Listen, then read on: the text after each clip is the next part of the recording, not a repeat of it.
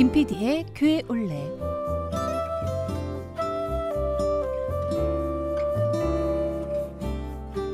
오늘 이 시간에는 협재교회 첫 예배당 터를 찾아갑니다. 함께 가보시죠.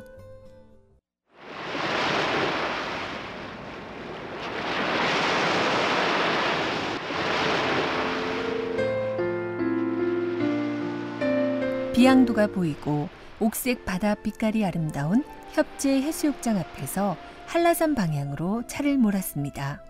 큰 길과 맞닿은 좁은 길로 조금만 들어가면 대한예수교 장로회 협재 교회가 나옵니다. 작은 사택과 빨간색 벽돌 예배당이 한눈에 들어오는 협재교회는 2011년 올해로 창립 90주년을 맞이했습니다. 오후 찬양 예배가 끝나고 교인들이 몰려 나오는 가운데 오늘 안내해 주기로 한 홍문수 장로님을 찾았습니다. 다른 프로그램으로 만난 적이 있는 분이라서 찾기는 어렵지 않았습니다. 여전히 밝고 친절한 모습으로 반겨주셨습니다. 아, 장로님 안녕하세요. 안녕하세요. 반갑습니다. 장로님 오늘 저하고 같이 협재교회 역사를 이렇게 흔적을 따라가 볼 텐데요. 어, 어떤 마음가짐으로 준비를 하셨어요? 글쎄 참 무거운 마음으로 제가 교회 역사를 잘 알지도 못하면서 교회를 처음 세울 때 계셨던 분들한테 어떤 도움 말을 들어보지도 못한 상태에서 하려니까 참으로 부담스러운 자세, 자세에서 지금 나섰습니다.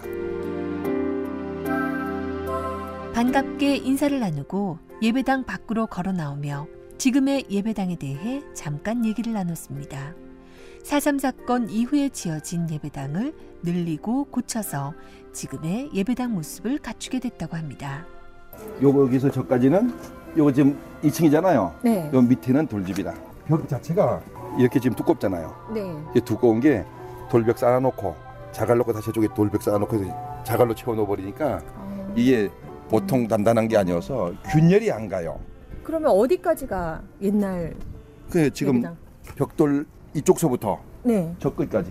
아. 저저 물 파이프 있지요. 예. 어, 거까지 하고 그 나머지 저쪽에 이제 하얀, 하얀 사슈 보이는 부분은 나중에 연결한 부분이고 그 요것이 지금 4.3 사건 이후에 돌집으로 지은 교회당.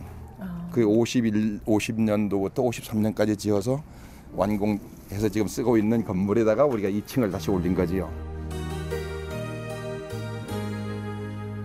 1950년부터 53년도까지 돌로 만든 예배당. 그리고 지금의 예배당에 대한 얘기를 듣기 전에 최초로 예배를 드렸던 예배 처소가 있던 곳을 찾아갔습니다. 지금 예배당 바로 옆에 높은 담장 너머 낡은 초록색 슬레트 집이 보였습니다. 담이 높아서 밖에서는 큰 나무 두 그루 사이에 있는 집의 지붕만 보일 뿐이었습니다. 정문으로 들어가서 안을 들여다봤습니다. 회색 철제 대문 사이로 보이는 집은 전형적인 제주 가옥의 형태를 갖추고 있었습니다. 이 집을 보면서 옛날 자료로 봤던 협재교회 예배당 모습이 떠올랐습니다. 1932년에 찍은 협재교회라고 써 있는 사진에는 지금의 이 집이 있기 전 이 자리에 돌로 세운 벽과 초가 지붕의 형태로 예배 처소가 서 있었습니다. 홍문수 장로는 모습이 조금 달라지긴 했지만 지금 보이는 이 집 터가 기록상 남아있는 최초의 예배당 터라고 합니다. 여기는 교회의 소유예요? 예, 이건 교, 회 건물입니다. 근데 지금 우리 교회 교회 집사님이 사, 사시고 계신데 예. 1921년에 협재교회가 창립이 되어서 교회를 32년 교회당 건물이 70년 사의 기록에 나와 있는 것으로 봐서는 이게 최초의 교회는 여, 여기였다 그래요. 32년도에 이게 초가집 건물로 해서 협재 교회당 최초의 건물이다 하는 그 기록이 있거든요. 네. 네, 여기에서 이제 교회를 하다가 4.3 사건 때 불이 타버리니까 이제 50년도서부터 땅을 저쪽에다 매입해가지고 어 이제 교회당을 새로 지었죠. 사실 대한예수교 장로회 협재 교회의 역사는 1921년에 시작됩니다.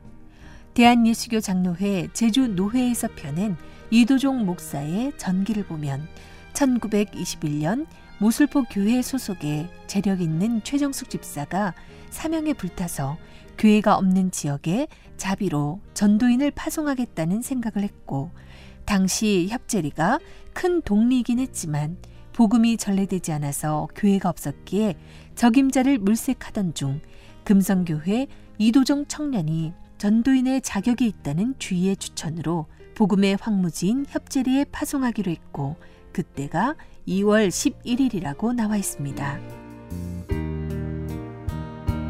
하지만 어디서 모여서 예배를 드렸는지 어떤 사람들이 있었는지는 자세한 기록으로 남아있지 않습니다.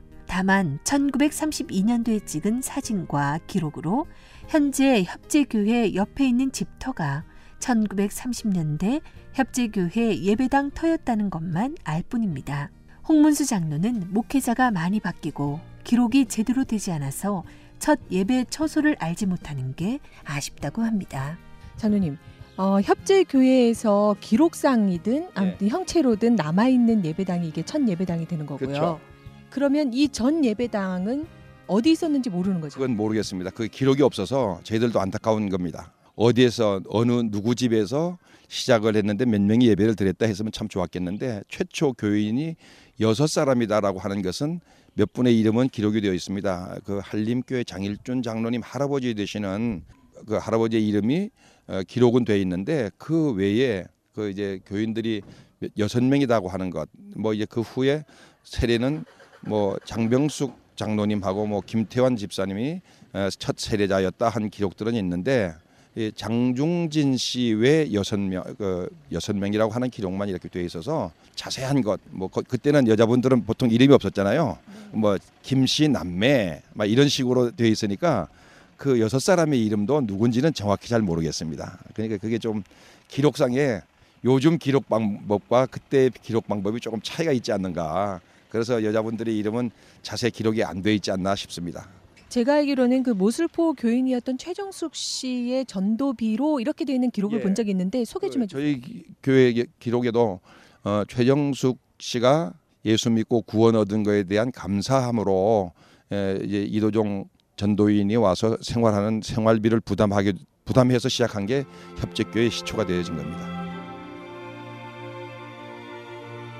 4.3 사건 당시 초가 지붕에 첫 예배 처소는 전소되고 그 자리에 지금의 집을 짓고 목사님들의 사택으로 쓰여지던 곳 15평도 채 돼 보이지 않는 작은 집에서 열악하게 살았던 목회자들의 생활이 얼마나 힘들었을지 지금의 낡은 집을 보니까 왠지 어려웠을 그 시절이 떠올라 가슴 한켠이 뭉클해졌습니다.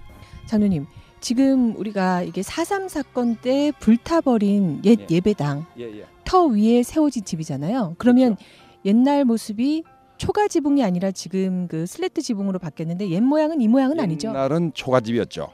예, 근데 이제 그 어, 이제 새로 불타버린 다음에 지금 교회당을 짓고 이쪽 자리에는 사택을 지어서 이제 목회자들이 생활하게 된 겁니다. 그래서 이제 스레트 처음엔 사택도 초가집이었는데 지붕 개량 공, 그 한참 할 때에 이제 스레트로 지금 바꾼 거예요. 그 지, 지붕도 집 높이도 낮았었는데 그걸 다시 좀 더 높이고 해서 했는데 굉장히 협소한 공간에서 목회자들이 오랫동안 지냈죠.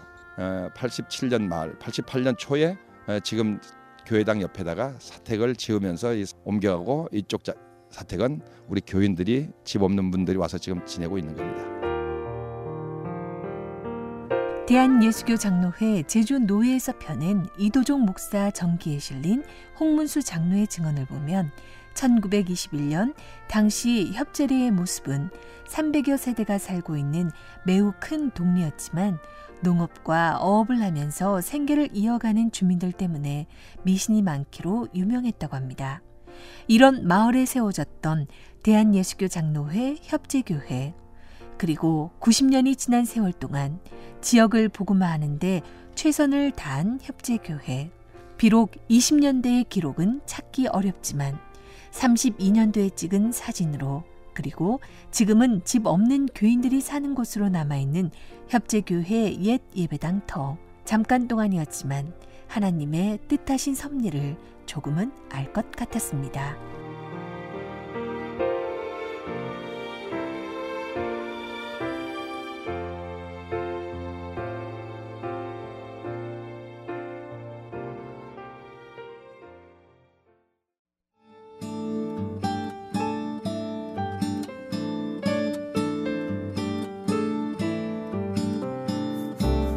김PD의 교회 올레.